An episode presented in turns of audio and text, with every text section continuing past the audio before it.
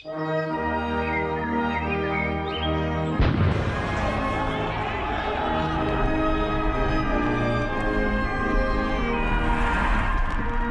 ikke få lov til at tage andre menneskers frihed.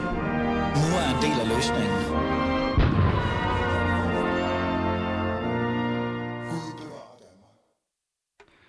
Ja, velkommen til. Nu er det tid til uh, Alice uh, Fæderland uh, på ny. Og øh, lad mig lige prøve at komme med den her normale svale, så du ved reelt set, hvad du lytter til. Jeg hedder Ali Aminali, og øh, du lytter som sagt til Alis Fæderland. Øh, jeg var fem år, da jeg kom til Danmark som flygtningebarn fra Iran, og hurtigt blev Danmark faktisk mit fædreland. Men desværre et fædreland, der nu lider voldsomt under følger af stor migration, multikulturalisme, kulturel særhensyn, religiøse fanatikere og identitetspolitiske strømninger, der vil begrænse min og din ytringsfrihed. Men det skal vi dele med gøre noget ved. Altså helt ærligt, det kan, ikke være, det kan ikke være rigtigt det her. Jeg vil værne om mit fædreland ved at stille mig kritisk over for magthavere, debattører og alle mine borgere. Og formålet er at finde løsningerne, så jeg kan værne om mit og dit fædreland. Godt så er det på plads. Så ved du, hvad du lytter til. Og lad os komme i gang med dagens program. Øh, jeg har en, en øh, vigtig debattør, en, øh, en, en person, som reelt set skal komme til, eller vil, eller jeg håber det i hvert fald, udfordrer mig i hele den her racisme i hverdagen. Der er noget, jeg gerne vil forstå. Ikke fordi jeg ikke øh, anerkender, at der findes racisme i Danmark, men jeg har bare behov for at komme ud med nogle af mine fordomme over for folk, som dagligt igen og igen og igen øh, fortæller mig og andre, at Danmark er et racistisk land. Eller der reelt set findes racisme konstant, øh, hvorhen de end går hen eller bliver mødt med. Det skal vi øh, øh, dvæle lidt over, det skal vi reflektere lidt over, måske også komme op og skændes lidt over det med min, øh, med min gæst. Men før vi går i gang med det, så har vi faktisk et segment, som jeg er rigtig stolt over, som jeg har tænkt mig at holde fast i hver gang vi sender Alice Faderland. Det er et segment, hvor vi sætter fokus på nyheder, som andre ikke tør at tage op andre ikke vil, eller andre måske ignorerer. Det lyder lidt hårdt, men sådan er det. Det her er et holdningsbordet program, og hvis jeg synes, noget skal tages op, og andre ikke gør, så har jeg tænkt mig at gøre ved det.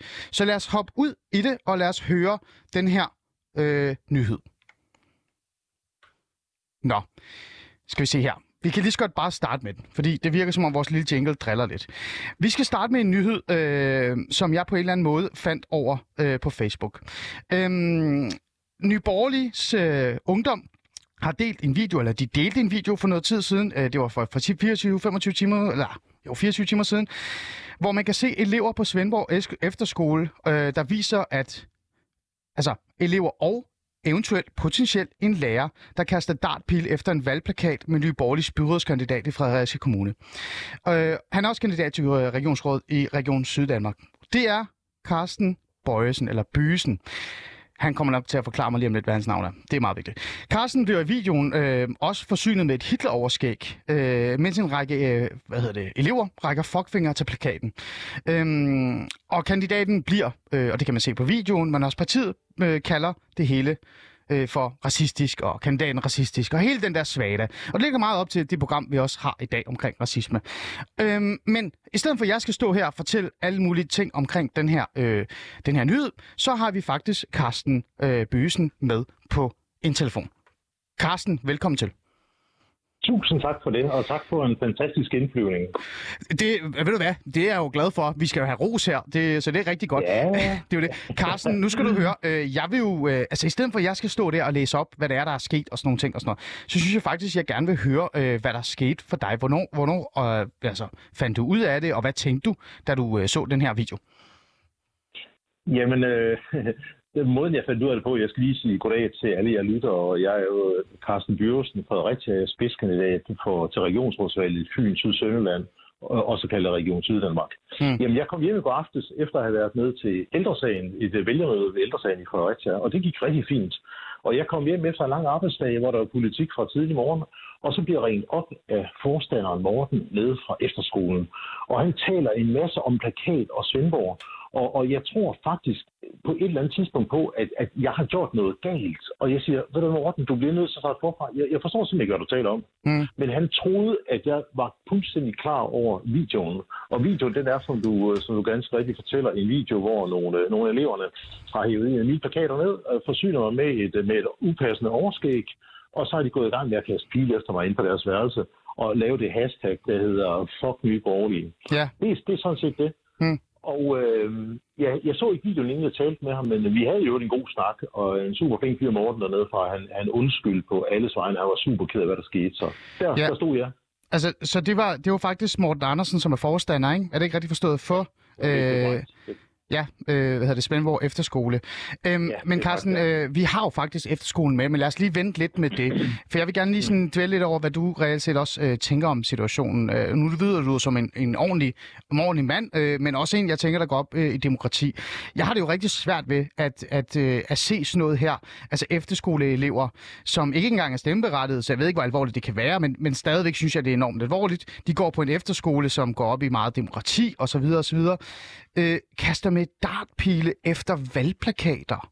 Altså, med al respekt, øh, er det her ikke sådan en, nærmest en fuckfinger til demokratiet? Det, det kan man godt sige. Altså, de går jo på en, en, en, en skole, der, der bryster sig med øh, en demokratisk indstilling.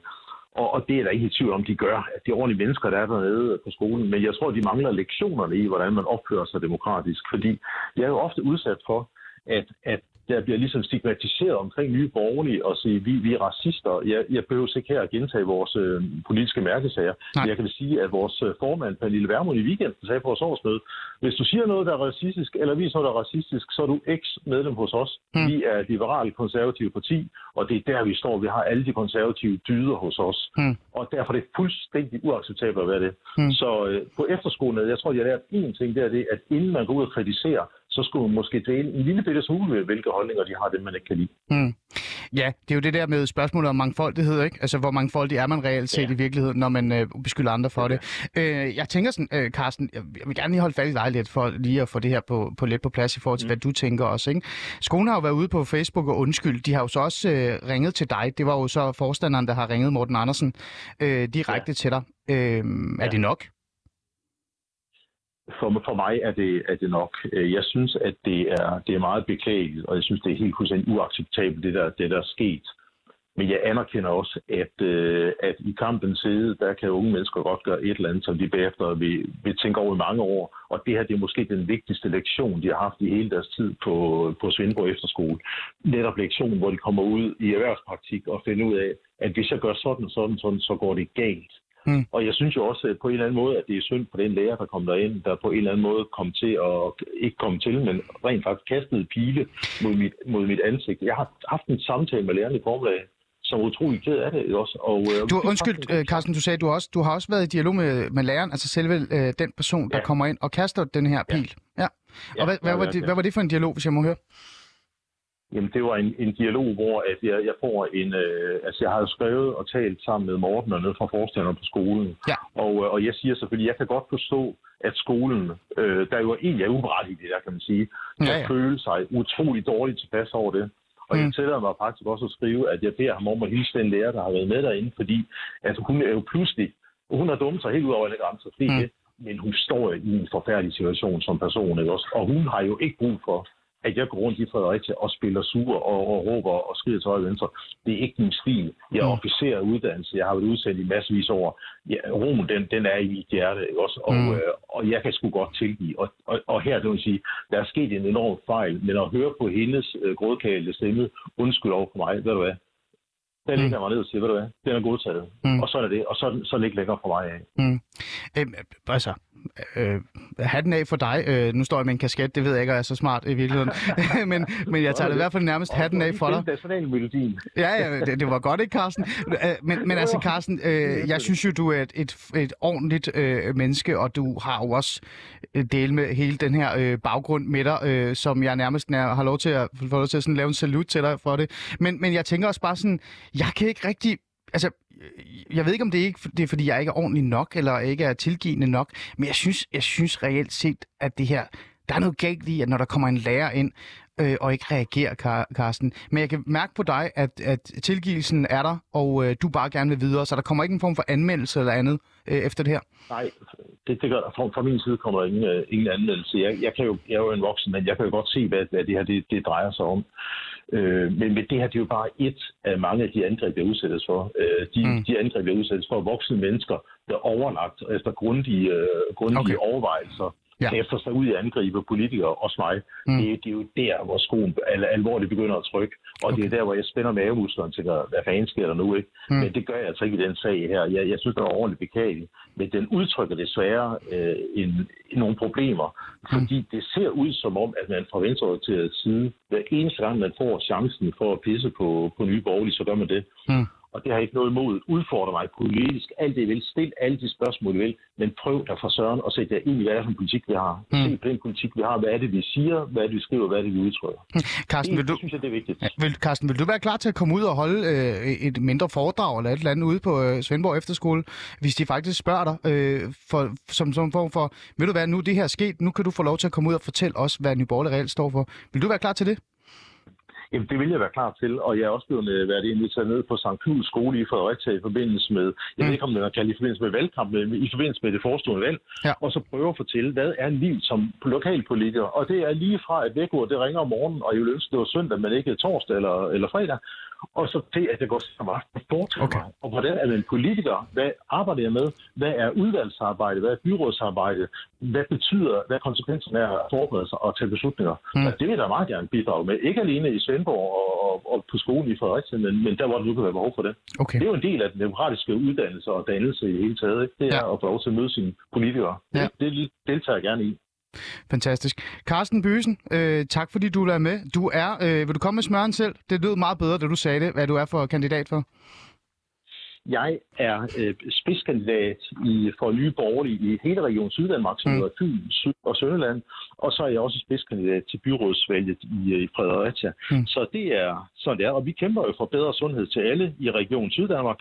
Og vi har Det er godt. 21 friske kandidater, der var til Det er godt at høre. Øh, det er jeg glad for, Carsten. Øh, jeg tager hatten igen af for dig. Øh, ordentligheden er i hvert fald her på plads. Og, øh, og så tænker jeg faktisk, at jeg vil stille over til en person fra netop Svendborg Efterskole.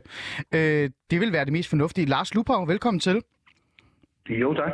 Tak fordi du var med. Øh, du er viceforstander på Svendborg Efterskole, og øh, du ved jo noget om den her sag. Det må man da i hvert fald sige. Øh, bare lige for at øh, komme med, hvad jeres reaktion har været, Lars, i stedet for at jeg læser op fra en eller anden øh, øh, Facebook-opslag. Øh, hvordan har I reageret øh, på den her sag? Jamen, vi har jo først og fremmest øh, set videoen og, øh, og øh, reageret på den ved straks og, øh, og, og bedt den elev, der har, øh, der har delt den, om at tage den ned og sige, at, øh, at det er simpelthen ikke acceptabel kommunikation. Øh, så har vi talt med dem, som har været, øh, været med i videoen, og vi har talt med hele vores elevflok om, at det er, øh, det er slet ikke noget, øh, som Svendborg Efterskole på nogen måde kan, kan stå indenfor. Mm, okay.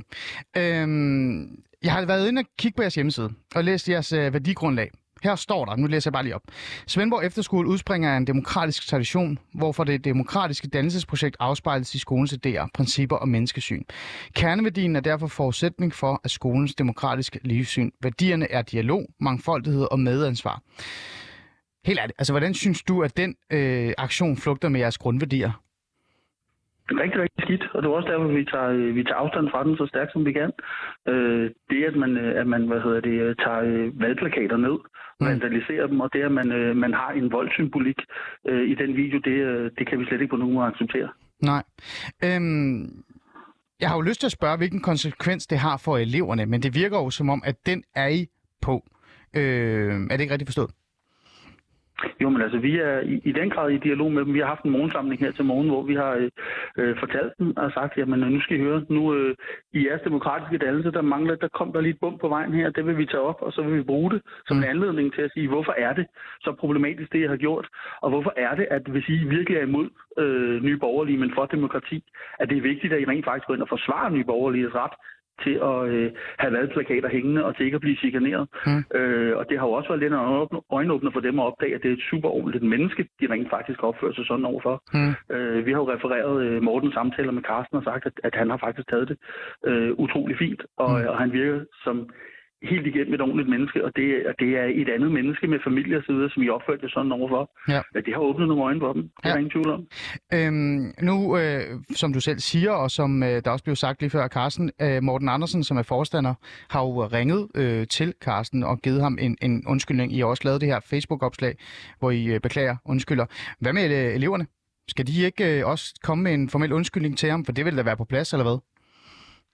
Øh, der er en aftale med Carsten om, at de, øh, at de kører mm. til Fredericia i dag. De, øh, de tre Okay, elever, der er, er med i videoen, Mm. og, øh, og mødes med ham der og siger undskyld. Og det har de fået at vide, det skal I kun gøre, hvis I rent faktisk mener, at det er noget lort, de har lavet.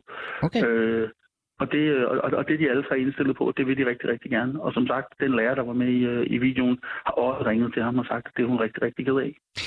Ja, præcis. Og nu kommer vi videre til det næste spørgsmål, jeg har til dig. Og det tænker jeg godt, du kunne gætte dig til, at ville komme i virkeligheden. Øh, nu er der blevet sagt pænt undskyld til Carsten øh, Byrsen. Øh, eleverne har fået den konsekvens, de, de på en eller anden måde skal øh, stå overfor. Nu skal de også sige øh, undskyld til ham. Det, det er jo noget nyt. Øh, det vidste jeg ikke, og det er jeg jo rigtig glad for at høre. Øh, men, men der er jo en lærer, der er med i det her. Altså en lærer, som reelt set, jeg tænker, har en forståelse for de her principper, jeg netop har læst op omkring Svendborg Efterskole. Den lærer reagerer jo ikke, når hun kommer ind i det her lokal. Jo, det gør hun. Hun reagerer ved at kaste pile efter øh, Karsten. Altså, igen, det her må da have en konsekvens for den her lærer. Jamen altså, den rigtige reaktion, øh, når man kommer ind på sådan en værelse og ser, at der bliver øh, kastet pile efter et, øh, en valgplakat, er jo at sige, det skal I altså stoppe, og nu skal I høre hvorfor. Øh, og, så, øh, og det er rigtigt, det har været den rigtige reaktion, og det er i den situation, der har hun øh, begået en fejl, og det er hun rigtig, rigtig ked af, det er vi ked af. Og øh, hvad det har konsekvenser, det er, det er jo en personalesag, som vi tager internt. Men kommer det til at have nogle konsekvenser? Altså, fordi jeg har det sådan lidt, kan man stole på sådan en lærer? Jeg ville have svært ved at stole på sådan en lærer, hvis, jeg var, hvis mine børn gik på skolen. Det er, øh, det er vores ansvar, og, øh, og, det, og, det, og det løser vi. Øh, Det er vores ledelsesansvar, hvordan vi håndterer den, og det gør vi, men det gør vi altså ikke i, øh, i Radio Loud. Nej. Men der vil være en konsekvens. Det kommer an på, hvad du, altså, hvad du mener med konsekvens. Altså, vi, vi, vi tager sagen som en personalesag og kører den herfra. Mm. Øh, hvad, der, hvad der kommer til at ske, det, øh, det, det kan vi ikke udtale os om. Okay, godt. Øh, en sidste ting, før jeg siger tak, fordi du vil være med og sætte øh, lidt lys på det her, og, og også øh, komme med den her øh, om, at øh, eleverne faktisk har tænkt sig at sige undskyld til, til Carsten. Det synes jeg faktisk er rigtig flot, og det, det vil jeg gerne give jer ros for. Øh, nu spurgte jeg Carsten, om han øh, ville øh, sige ja til en, øh, en form for invitation i forhold til at komme ud og fortælle om hans værdier og øh, Nye Borgerliges værdier ude på skolen. Vil I tage imod øh, den her form for, hvad hedder det, ja, invitation? Ja, naturligvis. Mm. Og så det kan jeg godt forvente, at det kommer til at ske måske. Eller det kommer til at ske, tænker jeg. Altså, vi, vi, nu har Carsten Bøvsen sagt til dig, at han gerne vil komme ned hos os, og Ja. øh, vi synes at bestemt efter det, der skete, at det vil være super relevant for eleverne at møde og få et rigtig levende ansigt på, øh, på Carsten, som de har jo øh, brugt i videoen på en måde, som ikke er acceptabel. Mm. Mm. Så det synes vi, der er en rigtig god idé. Fantastisk. Ved du hvad? Så vil jeg sige tak, fordi du vil være med, øh, Lars Lupau, øh, viceforstander på øh, Svendborg Efterskole. Og så vil jeg selvfølgelig følge op på, om, øh, om Carsten kommer ned til jer. Det kunne være interessant at høre, hvordan det var gået øh, efterfølgende. Så tak, fordi du var med, øh, Lars. Det var så lidt. Hej.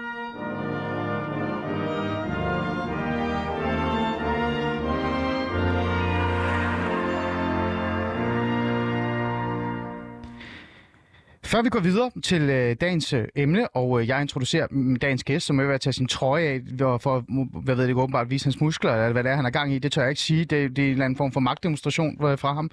Øh, det må vi finde ud af lige om lidt. Så vil jeg gerne lige tage en, en form for breaking news, der er kommet, som jeg synes er meget relevant og interessant i det her program Alice Fæderland, hvor vi reelt set går meget op i, eller jeg går del med meget op i at forsvare mit fædreland.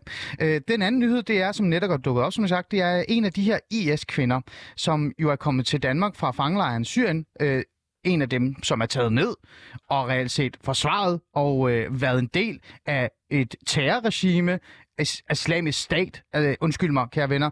Øh, hun har faktisk været i retten, og øh, en af de her kvinder har i dag i Esbjerg erkendt sig skyldig i at støtte en terrororganisation, altså terrororganisationen Islamisk Stat. Øh, og hun har også erklæret sig skyldig i, at hun har opholdt sig ulovligt i Syrien. Det er i hvert fald det, øh, den 34 kvindens øh, forsvar, advokat Mette Grits Dage, har, øh, har sagt ud øh, til offentligt, øh, både BT og Ritzau og også nogle andre. Vi har prøvet at komme i kontakt med, øh, med eller Mette Grits Dage, men hun har desværre ikke været øh, tilgængelig. Hun, vi har i hvert fald ikke kunne få fat på hende.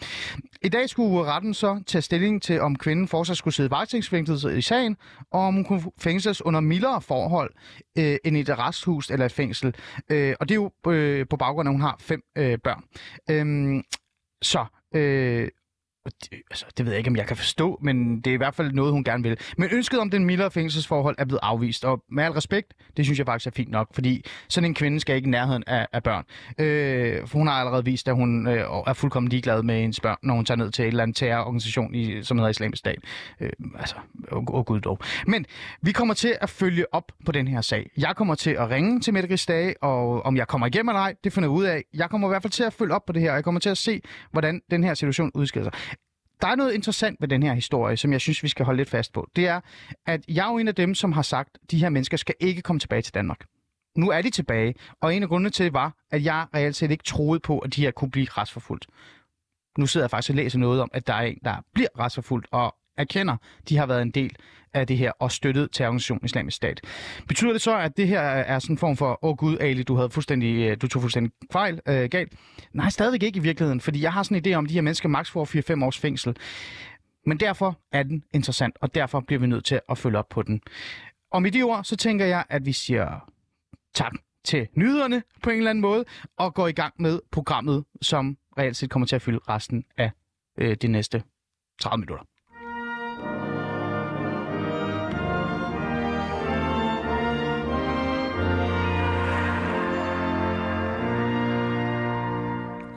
Nå, manden, der sidder og flexer med hans muskler over på den anden side, øh, som er allerede i gang med at grine.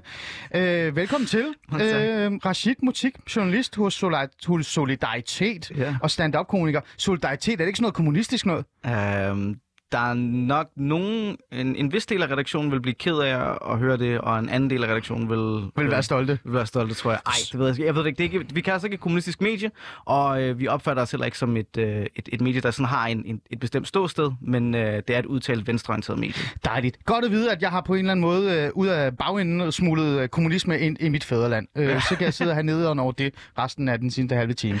Men, men du er her jo faktisk for en grund. Men før vi går i gang med at tale om den grund, øh, hvad tænker du om øh, det her med, øh, lad os tage det her nye borgerlige plakat bare kort. Jamen, øh, jeg synes, at, øh, det- at det var en ufattelig god håndtering fra, og nu øh, Carsten, øh, var det det, der var hans navn? Det var ham, der var der blev udsat for det, Nye Borgerliges... Ja. Øh, ja. Øh, voldsomt øh, flot håndtering, og jeg synes, han havde den... Øh, han, I stedet for at køre det op til et eller andet, øh, så tog han det for, hvad det var, som Mm. jo var, at der blev gjort en fejl, og den blev rettet op på, og det er Men- nogle dyder, som jeg synes... Øh, Ja, ja. Som, ja, jeg, som jeg synes vi virkelig har respekt det, det er for. super godt, det kan jeg godt se. Men Ja. undskyld mig, synes du ikke, det skal have en konsekvens? Igen, jeg kender ikke til, til, til forholdene i den sammenhæng, det vil jeg altså udtale mig. Der er en lærer, der kommer ind, ser, at der er en plakat, tager en dartpille, kaster den efter den og går ud igen. Burde den lærer ikke have forholdt sig lidt anderledes, end at Jo, kaste en dartpille selvfølgelig, selvfølgelig, selvfølgelig. Bed dem om at slukke kameraet. jeg ved det ikke. Jeg ved det ikke. Og der, kom, jeg tænker der, bare- kom, der kom kommunisten frem. Ved du hvad? Jeg tror bare, vi stopper det her og går videre til næste. Øhm, du har sikkert nogle holdninger omkring det her med islamisk stat og sådan nogle ting, men jeg tænker sådan, øh, hvad tænker du? Altså, øh, er det her et perfekt eksempel på altså nogen som mig, der råber og skriger om, at de her mennesker ikke skal hjem, fordi øh, de aldrig vil blive retsforfulgt, og de kommer ud med det samme? Er det her et eksempel på, at jeg skal holde min kæft? Nej. Og jeg har jo, altså min position har jo været lidt anderledes. Jeg har jo ment, at man skulle sætte et internationalt tribunal ned til at dække det her, for at finde ud af, hvad der faktisk er, der er sket. Fordi man kan ikke have, øh, man kan ikke danne retssag på baggrund af ting, der er sket i et, i et fremmed land i Danmark. Det er ufattelig svært. Og der, er- der er en, øh, et, et, et globalt behov for en retfærdighed og et globalt behov for et opgør. Øh, nogle af dem, der var dernede, er også nogle af de mennesker, der har der gjort mit liv rigtig surt øh, kort tid, inden de, de tog derned. Øh, øh, hvad hedder det? Der var en vis gruppe, der ikke synes, at, at, at, Kaldet til islam? Det er der nogen, der... Jeg, jeg, jeg, den der beef er gammel og så videre, men ja, det var kaldet til islam. Øh, Kaldet ja, til islam til jer lyttere, det er jo reelt set de mennesker, som, altså hvor jeg tror over halvdelen af dem tog til, øh, til Syrien og kæmpede for islamisk stat øh, i virkeligheden. Der, jeg tror også en eller to af deres medlemmer, vi må gerne øh, sige, det er noget løjt, det jeg siger, var med i den her video, hvor de sidder med K47 ja. Skyder mod øh, folketingsmedlemmer i Danmark. Det var, ja, ja, det var absolut ikke en hemmelighed, at den her gruppe øh, hvad hedder det, havde stor sympati for IS, og at, Ja. at man opfordrede folk til at tage Ja, afsted. men Rashid, ser du her, det her som et... Øh, altså, altså, tænker du, det er godt for demokratiet det her, at hun øh, faktisk erkender det og kommer eventuelt til at sidde bag trammer? Ja, det synes jeg. Men, men hvad tænker du i forhold til om vores lovgivning? Tror du, den er klar Den til er, nej, det, det føler jeg ikke. Altså jeg føler igen, det er, et, uh, interna- det er noget, der internationalt skal tages. Også for, at, at offrene for islamisk stats handlinger får en viden om, hvad der er sket. Okay. Øh, det er jo et, et, et helt voldsomt, og vi skal tage... Øh, og det er egentlig måske også en eller anden form for racisme, at man ikke behandler de her, som man vil behandle nazisterne, ikke? hvor man alle sagde, "Jamen, der er vi enige om, at vi sætter dem op bag en mur og skyder dem agtigt efter, efter Vil du verdenskrig." sætte dem op bag en mod og skyde dem? Nej, det er ikke det. Men jeg mener, at det internationale tribunal burde, burde varetage... Stille dem op og, om for et mur og skyde dem? Nej, det mener jeg faktisk ikke. Men jeg mener, at, at i den her sammenhæng, der, er der, øh, der, der skal der i hvert fald strammere lovgivning, end hvad, hvad Danmark kan, kan præstere ofte. Fordi der er en... Øh, øh, der, er- der er, øh, det er svært at dømme for sådan noget som folkemord, øh, øh, hvad hedder det, øh, i et, når noget er sket i et land øh, Okay. Langt ude for vores grænser. Det er godt. Vi følger op på, på sagen. Det gør ja. Vi jo i det her øh, program, og øh, det her det, det kommer vi til at dække øh, meget mere. Om jeg så ja. Selv skal stå øh, foran øh, domstolen med en mikrofon, øh, det ved jeg ikke. Men Og det, jeg jeg selvfølgelig skal ud af. Ja. Jeg selvfølgelig på egen holdning, på egen vegne, skal det siges, på trods af, at jeg også... Øh, Nå, det er ikke for kommunismens vegne. Nej, nej, nej. Nå, okay. Det er ellers en stor bevægelse, du repræsenterer i dag, hvis det var. Den bliver i hvert fald større og større. Jeg har set, hvordan man stemmer i København. Nå, Skulle I snakke om størrelse? ja, ja, men det, nej. Nu stopper festen. Rashid, du er der jo faktisk for en grund. Ja, øh, lad os 100%. lige få nogle ting på plads. Øh, mig og dig, vi laver jo faktisk et et podcast, der hedder Udstuen. Shout out. Øh, sound, sound, ja, ja, og det er det er en form skjult reklame, vi lige lavede her i Radio Loud. Det er øh, men men øh, uden at fortælle mere om det, det er for at sige, at vi, vi har jo en historik. Det er jo ikke, fordi jeg kender dig personligt, jeg har aldrig været hjemme hos dig eller noget, men vi, vi har sådan en form for, vi, vi kender hinanden lidt. Øh, og den her diskussion, vi skal i gang med nu, omkring racisme i hverdagen, mm-hmm. er jo en, vi på en eller anden måde, bund og grund har haft et par gange, og så har andre stoppet os, fordi at vi blev sådan lidt vilde over for hinanden, og jeg var måske lidt for sarkastisk, og du var sådan lidt. Øhm, men det vil jeg gerne have med dig i dag, og det er derfor, det er så Absolut. interessant at have dig med i mit program Alice Fæderland. Tak. Fordi en af de ting, som jeg synes er en af de store øh, trusler mod fædrelandet, mod hele den her fællesskabsånd, det er, at jeg gentagende gange igen og igen hører minoritetsetniske, ikke-vestlige eller indvandrere tale om, at de konstant bliver udsat for racisme. Så Rashid, du er her faktisk, fordi du... Ikke fordi jeg siger, at du har den samme baggrund, men du er i hvert fald ikke vokset op øh, sådan lige præcis i Nørrebro hele dit liv. Jeg er vokset op i, i Nordsjælland, øh, ja. i majoritetssamfundet, og du har en, øh, en interessant øh, baggrund. Lad os lige prøve at få den baggrund på plads, før vi begynder at tale hele den her racisme-historie. Øhm, meget kort, øh, hvor er det, du er vokset op henne, og, og hvad er det for en baggrund, du har? Jeg voksede op i et meget stille, stille og roligt øh, alment øh, boligområde, der hedder øh, Musikbyen i Næstved. Som, øh, ja, altså sådan, det var, det var sådan rækkehuse. Øh, rigtig hyggeligt. Der var det hus også ret mange flygtninge. Øh, ret stor procentdel var, var, var flygtninge, men det var ikke et sådan et, det har ikke været sådan et, øh, et svært udsat område. Der har haft været folk med psykiatriske problemer og alt sådan noget der. Okay. Men Ja. Så du har vokset op i sådan en form for majoritetssamfund i virkeligheden, på en måde. det er vel En blanding. en blanding. Jeg synes, ja, en sund blanding, vil jeg sige faktisk. En rigtig sund blanding. Godt. Så derfor synes jeg, det er øh, en interessant samtale, vi to kommer til at have lige nu omkring det her med hverdagsracisme, om den reelt set eksisterer eller ej. Vi kan tale den der store strukturel racisme-diskussion, den er kæmpe stor, men det gider reelt set ikke. Jeg vil hellere have, at vi skal forholde os til, til hverdagen. Så derfor så har jeg fundet nogle, øh, du ved, nogle emner, Ja. som vi nu tager op i det her program. Det første, vi skal forholde os til, det er, findes der racisme i nattelivet? Det tænker jeg meget direkte. Det er også noget, der lige har været op. Ja. Øhm, det, der er sket, det er for eksempel... Øh, nu læser jeg lige den der smør op.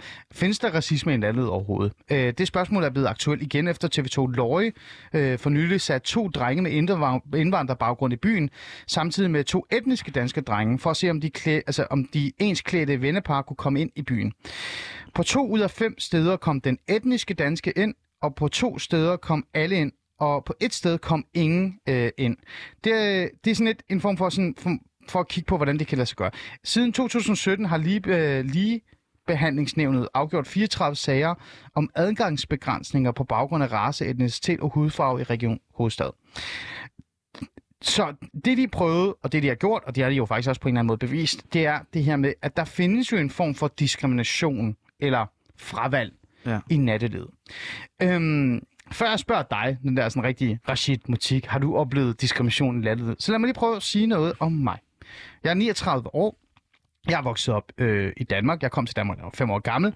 Rashid, jeg har været i byen rigtig meget. Jeg har været i byen både i Nordsjælland, øh, i sådan en lille by. Jeg har både været i byen i Helsingør. Jeg har været i byen i København. Jeg har endda været, været i byen på Mallorca. Altså, jeg har været i byen temmelig meget, og det mm. Fortæller meget om min druk-eventyr. Øh, eventyr. øhm, jeg har aldrig oplevet at blive afvist i døren. Mm. Hvad, må, de grupper, du er gået med. Jamen, det har været danskere. Ja, Har du oplevet at blive diskrimineret? selvfølgelig. Jeg har også oplevet Araber Party. Det er, når man ikke kommer ind, så går man ud til bilen bagefter, og så holder man bare fest i bilen. Ja, det har jeg aldrig prøvet. Nej, det, det, Ej, det vil jeg heller det er ikke synd for dig. Det lyder er meget udansk. Øh, men Det det prøv at komme med et øh, konkret jeg eksempel ikke. på, hvor du har oplevet diskrimination i landet.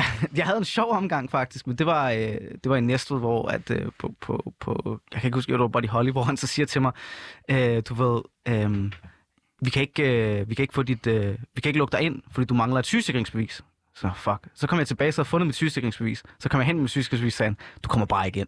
så det var, det var, hvad hedder det, ja, det var, øh, det var dengang. Og det, det, det handler om, det er, at, og det er også en anden kilde, der har været ude at sige, det er sådan, at når man, man har sådan en kvote, og man sådan, når der er 10 procent, så er det okay, så kan vi lukke et par stykker ind. Men, men du ved, hvis der begynder at komme for mange, så begynder det at være et problem for, for renommeret, for, for, for, for, for stedet. Og det er nogle helt udtalte ting, og det er nogle, som alle dørmænd, der er ansat, især hen i København, er klar over, og de øh, tager den der kvote helt for sig selv. Okay, det er jo interessant, du nævner det. Fordi her kommer der faktisk et klip med en person, der har lige præcis den der holdning, øh, og faktisk fremlægger det her, du siger nu. Lad os lige høre, selv. Lad os lige høre det her klip. Ja. Altså sidste ende, det handler om selvfølgelig for natklubberne, de skal tjene penge. Det er bund og grund. Det er det, det altid det handler om. Bliver som et natklub stemplet som indvandrerklub, så er løbet kørt. Du kan køre den. Det kan ikke lade sig gøre. Vi indførte med den regel, at øh, der skal være 75-25 fordeling. Det vil så sige 75 procent, det skal være dansker, og 25 procent, det skal være alt andet. Det er det, de regler er. Det er sådan, som jeg kalder unwritten rule i natteliv, at 75-25. 75-25. Den person, der siger det her, det er en person, til vi lover, jeg har talt med i forhold til den her undersøgelse, eller den her ja. øh, ting, de nu har lavet. Øh, han er tidligere natklubsejer, og hans navn er Sham Aslan. Han fortæller om den her, øh, eller natklubbernes uofficielle forhold til, hvor mange øh, det er jo faktisk sagt, men brune eller minoritetsetniske eller indvandrere, de gerne vil have ind. Øhm, det her, det handler om kolde gyser. Det er jo money. Men samtidig handler det også om sikkerhed og tryghed. Øhm, du sagde, eller du spurgte mig, Ali, altså, hvem er det, du kommer med? Og så sagde jeg, det er jo majoritetsdanskere, altså etniske danskere, for det har været mine mm. venner. Øhm, dem, du kom med i byen, var de alle sammen øh, med anden etnisk baggrund? Det kommer an på, om jeg kom ind eller ej. Hvis jeg kom ind, så var det med danskere. Hvis jeg ikke kom ind, så var det højst sandsynligt med en gruppe. Ikke? Og så var det sådan noget med, så stilte man lige, så prøvede man at lave sådan et spil, ikke? Sådan lidt, eller det der mastermind, ikke? så skulle man blande farverne. Ikke? Så havde man lige en hvid, to, du mm. to brune, og så mm. en hvid måske, eller et eller andet. Okay. Ikke? Øh, for sådan at, at, at, sørge for, fordi man godt vidste de der ting. Mm. Og for os var det ikke sådan en, vi gik ikke rundt og sagde, åh, hvor bliver vi udsat for racisme. Det var bare en del af spillet. Det var bare noget, vi snakkede om sådan mm. helt nede på jorden. Hele det der sådan med, åh, køre det op på et eller andet plan, ja. det er jo noget, der sker, når folk... Ja. Men det her, det bliver kaldt racisme. Det bliver kaldt diskrimination og racisme. Er vi ikke enige om det? Jo, det gør det jo. Det, det, vi hører det jo igen og igen og igen. Det er sådan, at du går op hver gang. En gang om året, så kommer det, uh, vi, bliver, vi kan ikke komme ind i nattelivet og sådan nogle ting. Men det, Sham Aslan siger her, det er jo ren, altså det er jo, det er jo nødvendighed. Det er jo overlevelse i virkeligheden. Kan du forstå den her uskrevet regel, som reelt set kommer fra problemer, der opstår, når man har for mange øh, med anden etnisk baggrund i sit diskotek. Altså, jeg, jeg har jo selv arbejdet på et diskotek, og, og det var sådan helt normalt, og det er altså ikke diskriminerende sagt det her. Det var helt normalt, at når der var sådan lidt rapfester, så vidste vi godt, at vi skulle have lidt flere personale, og vi skulle være lidt mere opmærksom på, at der nok, det nok ville ende en ballade, for der kom rigtig mange med anden etnisk baggrund. Men, men det var også igen, hvilken type brune mennesker er det, man så tiltrækker med de her rap, men, rap arrangementer. Altså, der er, jo, der er jo en undergruppering. Det er klart, at hvis du laver et arrangement, der, der hovedsageligt taler til, til, hvad skal man sige, øh, til, til, til en gruppe mennesker, der, der, der, der går ind for... Ja, men, men Rasha, prøv, vi snakker om, at vi havde ekstra bemanding på. Det jeg prøver at spørge dig om, det er, det her, bliver, det fremlagt, været... prøv, det her bliver fremlagt som diskrimination og racisme. Det er ikke fordi, jeg siger, at der, der ikke er øh, en snært af det. Det er ikke fordi, jeg siger, at vi afviser okay, fint, så jeg, prøver bare, jeg prøver bare at fortælle dig, kan du forstå begrundelsen? Ja, selvfølgelig, han skal tjene penge.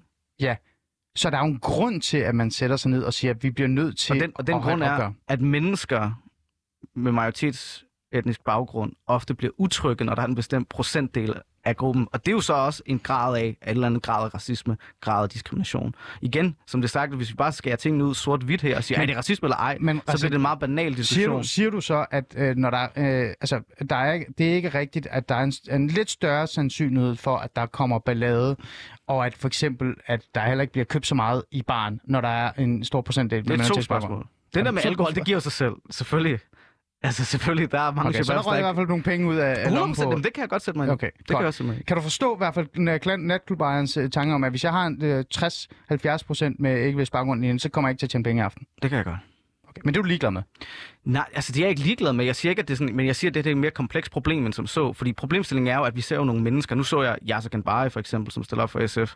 Øh, han havde også haft lavet noget her, hvor han har forsøgt at komme ind. Altså manden har briller på og stille, stille og roligt til forladeligt menneske. Han kommer ikke ind totalt, du ved, pumpet og har, har tatoveringer på halsen. Og der mener jeg bare, der skal nattelivet, synes jeg, hvis vi skal have et færre måde, blive bedre til at finde ud af, hvad er det for nogle mennesker, der er problemet, og hvad for nogle mennesker er ikke problemet. Mm. Helt stille og roligt folk som mig. Mm. Altså, helt, ligner jeg er en, der kan lave ballade. Jeg er en Det ved jeg 67 høj. Altså, Som Martin slap af. Henriksen sagde til Jens Philip Estani, jeg kender dig jo ikke. Ja, men det også så. Men jeg mener bare sådan, jeg tænker bare sådan... Ej, altså, for frækt sagt, ikke? Jamen, det er det, er det da også. Og Ja. sådan, men, men, men det, jeg mener på det, det er jo netop, at det der med, at det bliver jo diskrimination, hvis det bliver ens etniske, fordi man ser lidt, du ved... Men hvad fanden vil du så have, man skal gøre? Man er, du er natklubejer.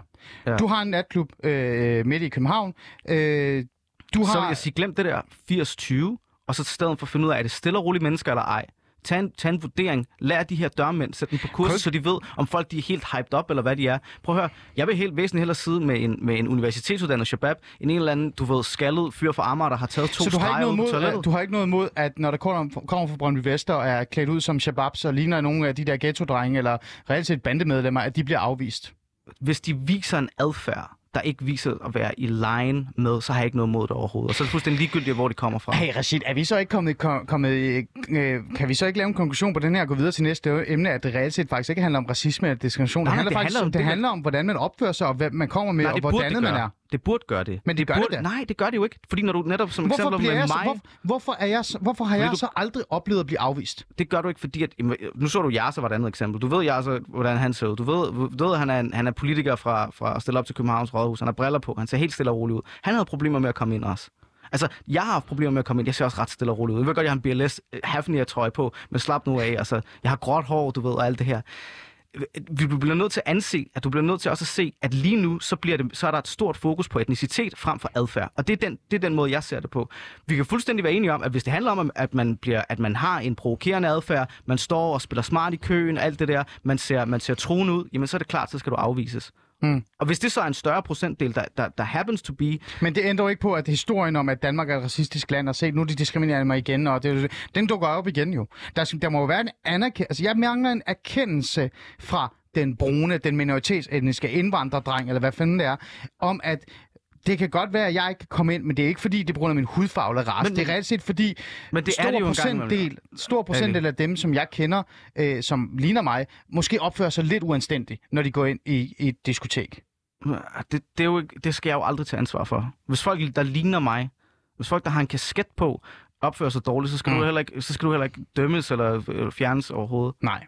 Det, Okay. det, det giver jo ikke nogen mening. Det er jo netop det, det er jo, at det er det, som du, du, du snakkede så godt med, med, med personen fra Nye Borgerlige om. Mm. Det er jo det her med det individet, og der skal være fokus på, hvad individet gør, mm. og, og, og, man skal som individ stå, stå frem og have ansvar. Det er borgerlige dyder. Det er ikke borgerlige dyder at sige, når man, der er en gruppe, der ligner dig, de opfører sig sådan her, så skal du også, så skal du også, så må du heller ikke komme ind. Det kan jeg ikke tage ansvar for. Oh, kan Gud, kun- jeg er jo nærmest enig med dig nu. Um, altså, jeg gider ikke høre på dig mere så. øh, I forhold til det Smukt. her med... Ja, ja. Men vi er faktisk enige. Hvis vi lytter til hinanden, eller så tror jeg, vi nogenlunde stop det der dialogkaffe. øh, nå, det, det er lige før, jeg burde sige 1-0 til dig. Øhm, lige i forhold til de her med, øh, de her, hvad hedder det, mm, øh, altså det er, for i virkeligheden, så er det jo også et, et, et, et skændsel af diskoteker går op i race. Jeg, jeg pisse, jeg går temmelig meget op i, at folk ikke skal gå op i race. De skal gå op i 100. individ, ligesom du siger. Øh, hvad tænker du, man kunne gøre? Jeg havde jo sådan den her idé om, at de skal bare bonges, hvis man reelt set finder ud af, at de har sådan, ja. efter hudfarve af, øh, valgt folk fra, så skal de, altså det skal ikke bare være 20.000 eller 5.000 eller 10.000 i bøde. De skal have 50, 70, 80.000 i bøde. Tror du, det vil gøre en forskel? Det tror jeg 100%. Og jeg tror, det vil, også, det vil også være rart for rigtig mange, at man fik en, altså, at man fik en anerkendelse af, at der var problemstillinger osv. Og, og at der var nogle politikere, der sat ind. Fordi jeg tror, det er det, og man har oplevelsen af, at små problemer for hvide mennesker bliver til store politiske issues, men store problemer for brune mennesker bliver aldrig taget op. Og det, det, det er den oplevelse, som, som mange har. Jeg kan ikke sige, om den er rigtig eller ej. Det er svært med statistik og så videre. Men jeg tror, det vil være en god løsning. Men så samtidig, så synes jeg også, du har, du har også ret i, jamen der er også nogle gange, hvor folk skal slappe lidt af. Hvis du står og har en tatovering på halsen, der står, jeg elsker kriminalitet, og du står og hører chakalmusik 100 for, ud fra en, øh, du ved, uden fra en Mercedes S-klasse, ikke? Okay, du sender altså også nogle signaler, bror, mand. Altså, det, det, det, det, der, der er jeg ikke, øh, du ved, der er jeg ikke, der skal jeg heller ikke stå og sige, at du ved, det er bare racisme. Nej, nej, det, der, der er også noget der. Der er noget erkendelse der. Ja, men 100. Hvad med en øh, gigantisk ordentlig bøde, eller øh, farvel adieu, du, kommer aldrig lov, du får aldrig lov til at komme ind øh, i et diskotek, øh, hvis man så kommer ind og opfører sig uanstændigt? 100. Og der, der er blevet, det har været alt for let taget på tidligere. Man er begyndt at give nogle af det der, hvor at man har sådan nogle zoneforbud. Mm. Men, men der er nogle, en, en gruppe af mennesker, og det er jo om de er altså både etnisk danske osv., som, som bruger vold i nattelivet, som bruger truslen om vold. Og det kan, har vi alle sammen prøvet. Vi har alle sammen prøvet, at de sådan er gået ind i en, hvor man godt har vidst, okay, det var ikke, fordi du tog et forkert skridt. Nej. Du ved. Og, og de mennesker får bare lov til det. Og mange af de gange, så handler det også om, at beværtningerne er bange for det. Mm. Altså, nu kunne jeg godt sidde og fortælle nogle historier fra gamle dage og så videre, hvordan folk pressede sig ind for at få lov til at komme ind på diskotekerne. Mm. Fordi, du ved, men det gør jeg ikke, den tager vi en anden gang.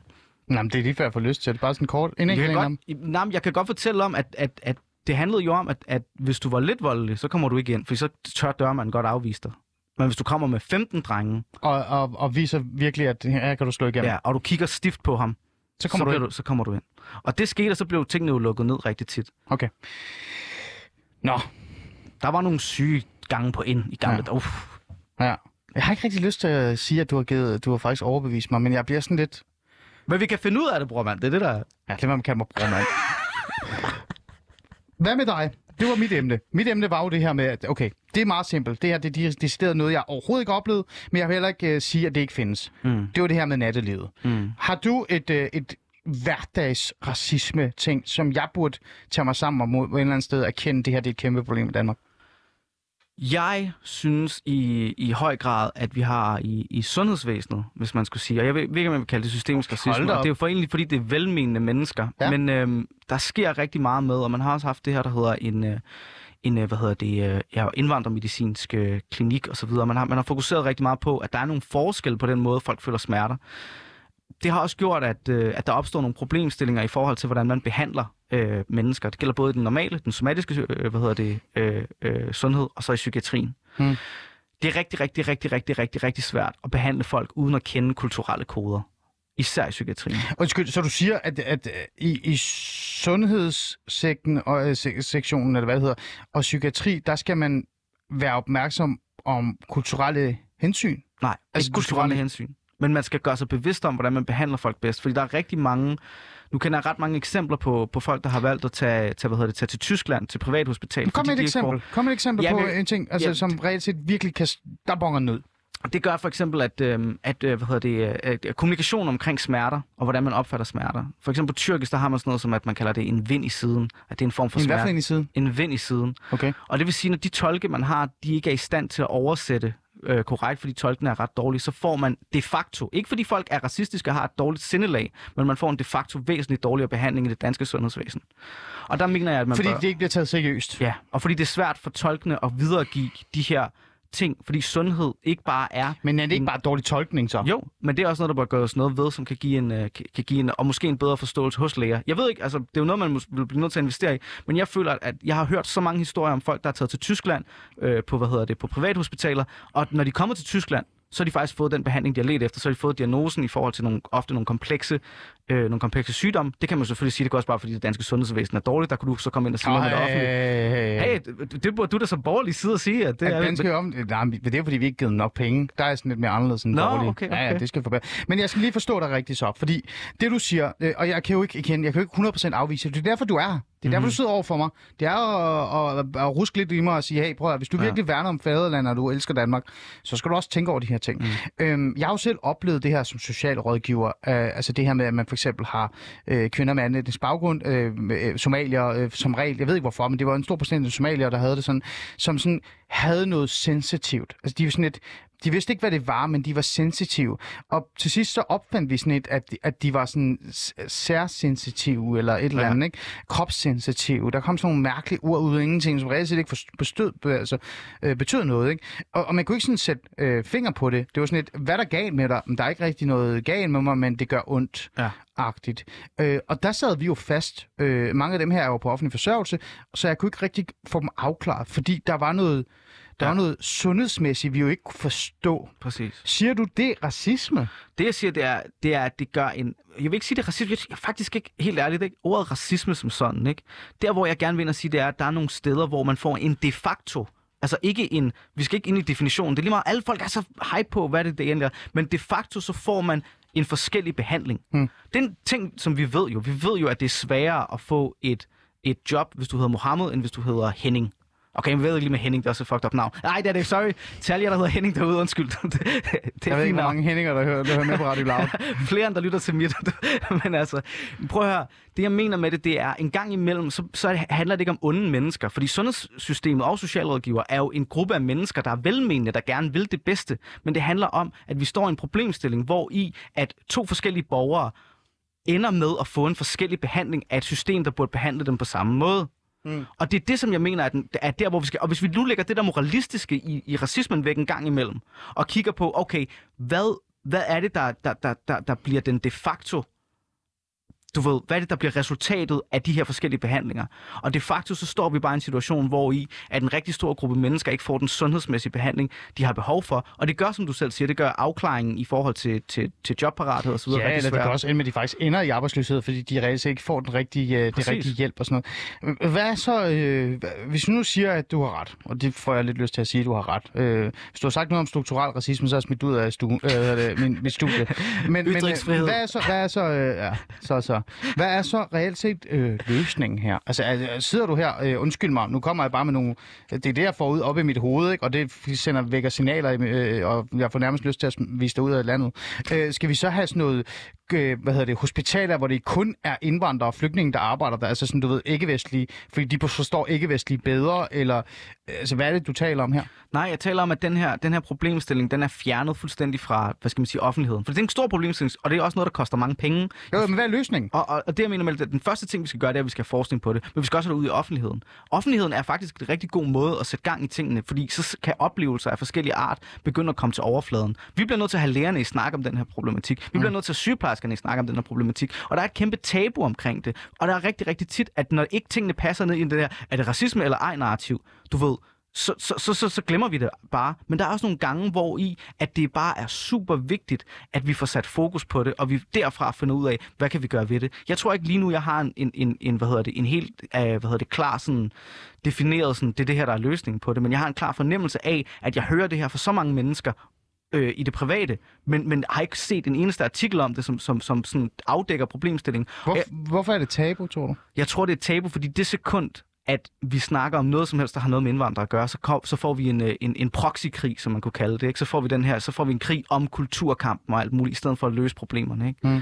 Så Hvem, hvem starter den? Er det majoritetsdanskerne, eller er det minoriteten, som med det samme påråber sig racisme, og så gemmer de sig bag det, i stedet for reelt at forholde sig til, at der er en sundheds, øh, sundhedsproblem her, som ikke bliver øh, løst? nogle gange er det den ene, nogle gange er det den anden. Jamen, hvem har mest ansvar her, Rashid? Der, vil- det kan jeg Du ikke ved godt, på. hvem jeg mener, tror jeg. Ja, ja, det ved jeg godt. Det ved Ja. jeg godt. Og det vil jeg faktisk, fordi jeg vil hellere lade den gå, gå fra, den, fra den ene gang til den anden, men vi skal være, men, men, men jeg vil bare sige, at en gang imellem, så er det også, og det er rigtigt nok, hvad du også siger, altså det her med at påberåbe sig racisme hver evig eneste gang, jamen det er et problem, fordi så når vi til, at det handler om, at der er nogle onde mennesker, og der er nogle gode mennesker, og vi er på tilfældigvis på det gode hold, og mm. de andre er tilfældigvis på det onde hold. Forstår du, hvad jeg mener? Ja. Og, det, og, og rigtig mange gange, så, så føler jeg, at berøringsangsten med alle de her problemer, som bliver konsekvensen af den der konstante kalden til racisme, den gør, at vi ikke kan løse sundhedsproblemer, for eksempel. Mm. Så i virkeligheden, så er det ikke et racistisk problem. Det, er- det er faktisk øh, mod, altså det, det modarbejder at løse et sundhedsproblem, vi har med, øh, altså i forhold til ikke-vestlige borgere Jeg vil elske, og påkaldt racisme. jeg vil elske det her eksperiment. I- Ej, hvad er det for et eksperiment? Kom med det. Et eksperiment, hvor vi i et år ikke må snakke om, hvad folks kultur er, og heller ikke sige racisme. Åh. Hvor de to kort, der normalvis er dem, der er rydderne, fra den ene side og den anden side, og hvor vi kun skal snakke om de problemer. Fordi nogle gange, som du siger, så ligger der noget mere komplekst bag, for eksempel i nattelivet. Du ved, hvor jeg, jeg kan jo godt se det fra et nattelivsejer, men det, det, det, det endeprodukt, der er, betyder stadigvæk, at der er en eller anden grad af diskrimination, hvor jeg, på grund af min hudfarve, ikke får det samme produkt ud, som en hvid person ellers ville få. Mm. Og, det, det, og det er det, som jeg synes, og der må man komme hen og så sige, det løser vi i flok, det løser vi gennem videnskab, i stedet for, du ved, i, i stedet for at køre vores proxykrig. Hvis man vil køre en kamp om, hvad Danmark er, jamen, så kører den et eller andet sted. Forstår du, mener? Hvis ja. Ja. vi slås her, så gå udenfor, ikke? Altså, det er det der, du ved, altså... Nå, nu kommer Shababen op igen. Nej, det jeg var ved ikke, hvad det om pædagogen. nu. Det var jeg går ikke ud og råber og skændes og Det, slås. var, det, det var sådan, jeg sagde som pædagog. Hvis I vil slås her, så skal I gå udenfor. det, det, var ikke... Det, var, det er så Okay. lidt, du kender til gadeslæng. Jeg kender intet. Prøv at nogle gange så aner jeg ikke, øh, hvad det er, du siger til mig. Altså, jeg forstår det ikke. Jeg kunne godt bruge en tolk der. I forhold til det der tolke, så vil jeg også bare gerne lige påpege lidt øh, det fra mit eget perspektiv. Altså, det er jo, altså, det er jo rablende De vanvittigt. er dårlige. Altså, de er ekstremt De er dårlige. dårlige. Og der har vi øh, reelt set et problem, fordi ja. nogle gange, hvor jeg har prøvet at sætte ord på, at vores tolke er enormt dårlige, så er jeg faktisk blevet mødt med den der, at jeg er småracistisk eller diskriminerende, og vi har faktisk nogen, der prøver, og de er gode og sådan nogle ting. Og hvor jeg bare sådan siger, vi mangler reelt set at forholde os Ja. til det her tolkeproblematik. 100. Øhm, vi burde have en undervis, altså sådan en ordentlig gennemgang, altså en undervisning og uddannelse i det. Det Ja. har vi jo ikke rigtig så meget lige nu. Der er det mere sådan, kan Hassan tale dansk, ja. så han, øh, så han tolker, ikke? He- helt ærligt, så er der, så er der vi- øh, ma- marokkansk-arabisk. Mm. Det, er jo, det er jo ikke en helt... Altså, marokkansk-arabisk er længere væk... Øh, hvad hedder det? Øh, øh, libanesisk-arabisk og marokkansk-arabisk er længere væk fra hinanden end dansk og norsk er. Ja. Alligevel så nogle gange, så kommer, får man en tolk fra for eksempel Irak til en marokkansk film, der bare på papiret står, hvad snakker du? Arabisk. Ja. Så står der en, og det er altså nogle gange i sager, hvor i at man vidner i retten, nogle gange i, i, med, med, med, hvad hedder det, med de sociale myndigheder og alle de her ting. Og selvfølgelig er der også en problemstilling i, at, at personen jo ikke kan kommunikere på dansk. Det burde jo være udgangspunktet. Det vil man jo håbe på, at alle personer, der befinder sig i Danmark, Ja, det vil gøre, ja, ja, ja, men- det vil gøre tingene nemmere. Ja, ja. Det, lad, os, lad os bare være ærlige. Ja. Men ikke desto mindre, så tror jeg, at der er en vigtig lektie i, at hvis nu vi forbedrer de integrationsredskaber, i stedet for hele tiden at have... Ja, du brugte de ord, jeg hader. Ja, men, præcis. men, jeg, jeg, med. det er fint. Ja, ja, jeg kan godt forstå det. Øhm, øhm, vi må skulle følge lidt op på det der tolkehalløj en anden Ja, dag. jeg synes, det skal tænker jeg skrive noget sammen. Eller noget. Ja, øh, det har øh, Jakob, min øh, øh, hvad hedder det, redaktør, også lige sådan skrevet. Hey, det er spændende det her. Ja, ja. Det, det, det er typisk sådan en. Jakob også lidt for Østerbro, så han bliver sådan, han bliver sådan rigtig glad nu. øhm, vi har øh, et par minutter tilbage, øhm, og vi har været forbi to emner, som jeg synes faktisk var rigtig gode. Et, et af dem var, var min, derfor synes ja. jeg, den var rigtig god. Ja. Jeg synes også, det var øh, interessant, det du øh, tog fra. Han skriver til mig, for helvede, jeg er fra Valby. Ja, ja. Jacob, det er det samme. Ja. øhm, øh, prøv at høre her. Øhm, nu har vi talt om det her. Ja. Jeg har taget det emne op, du har taget det emne op. Øh, jeg synes, du er et fornuftigt menneske, også selvom du er kommunist. øhm, det ved jeg ikke, om du er. Det kalder jeg dig bare. Ja. Øhm, er det her ikke et perfekt eksempel på en, en minoritetsetnisk mand, øh, person, som er vokset op i majoritetssamfundet, som gerne vil løse nogle problemer, men er hamrende træt af, at man kalder hans fædreland for racistisk. Og så en mand, der jo på den anden side også erkender, at det her racismekort ødelægger konstant de problemer, vi alt øh, reelt set slås med. Er det her ikke et godt eksempel på, at vi så burde smide den her racist-ting væk? Mm, ja, altså, man skal i hvert fald passe på med det. Altså jeg vil sige, du ved, fordi jeg vil ikke bare smide det væk, fordi der er jo ting, der sker, som, som, som stadigvæk en gang imellem. Og jeg tror, Men oplevelsen... du er jo ikke derovre, hvor du siger, at Danmark er et racistisk land, og der findes strukturelt racisme, og politiet udfører racistiske profileringer. Er du det, Rashid? Jeg ved ikke, om, øh, om, om politiet udfører racistiske profileringer. Det, det ved jeg ikke. Det synes jeg, der skal være en undersøgelse af. Jeg synes, der er, en, der er nok evidens til, at man bør lave en undersøgelse. Men det er det, men Nick Hagerup har jo nægtet det. Så du ved, hvad kan man gøre? Men hele den der strukturel forståelse, bare lige her til sidst. Jeg prøver bare at få dig et svar her. Er du, kan du ikke være enig med mig i, at det faktisk ødelægger muligheden for at løse nogle af vores problemer, hvis vi hver gang, der er noget, så råber vi racist? Hvis vi hver gang gør det, og ikke tænker over det, og ikke lige prøver at se, hov, hvad er det, der bliver sagt. Og hvis man også udnævner bestemte mennesker til racister, uden at have kendt dem, som i eksemplet med nye borgerlige. Altså, du må tage tingene øh, ved, fra person til person. Vi bliver nødt til at have respekt for individet, og det er også en af mine, øh, en af mine kæpheste. Okay, godt. Rashid Mutik, øh, journalist hos Solidaritet og stand-up-komiker. Er du egentlig i gang med de stand-up-komik-ting endnu? DM i stand-up i aften, semifinalen. Tak for invitationen. Ja, ja. Nå ja, jeg kan Der ikke komme ind alligevel. Jeg er det- minoritetsetnisk sikkert.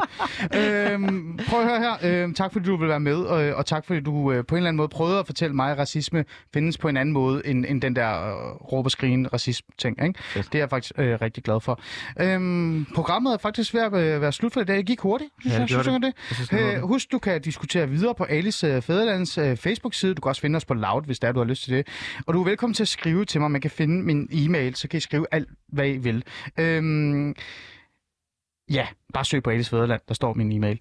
Øh, bag dagens program stod Thijs Eriksen og Jakob Wilkensen fra Valby, øh, eller hvad hun var, var fra. Øh, tak fordi øh, I øh, lyttede med, som sagt. Og så kommer der en lille teaser her. I morgen, der har jeg faktisk selveste Ahmed Akai i, i studiet. Vi sender fra øh, et andet sted, end vi normalt sender. Det er på grund af nogle forskellige ting. Men Ahmed Akai er med i morgen, og jeg kommer til at stille ham det simple spørgsmål, der hedder, øh, hvordan har du det med, at jeg reelt set ikke har tilgivet dig endnu, og ser dig en lille smule som landsforræder. Det må vi se, øh, hvordan det kommer ud af det. Med de ord, så siger jeg tak til, at I lyttede med, og nu er der nyheder.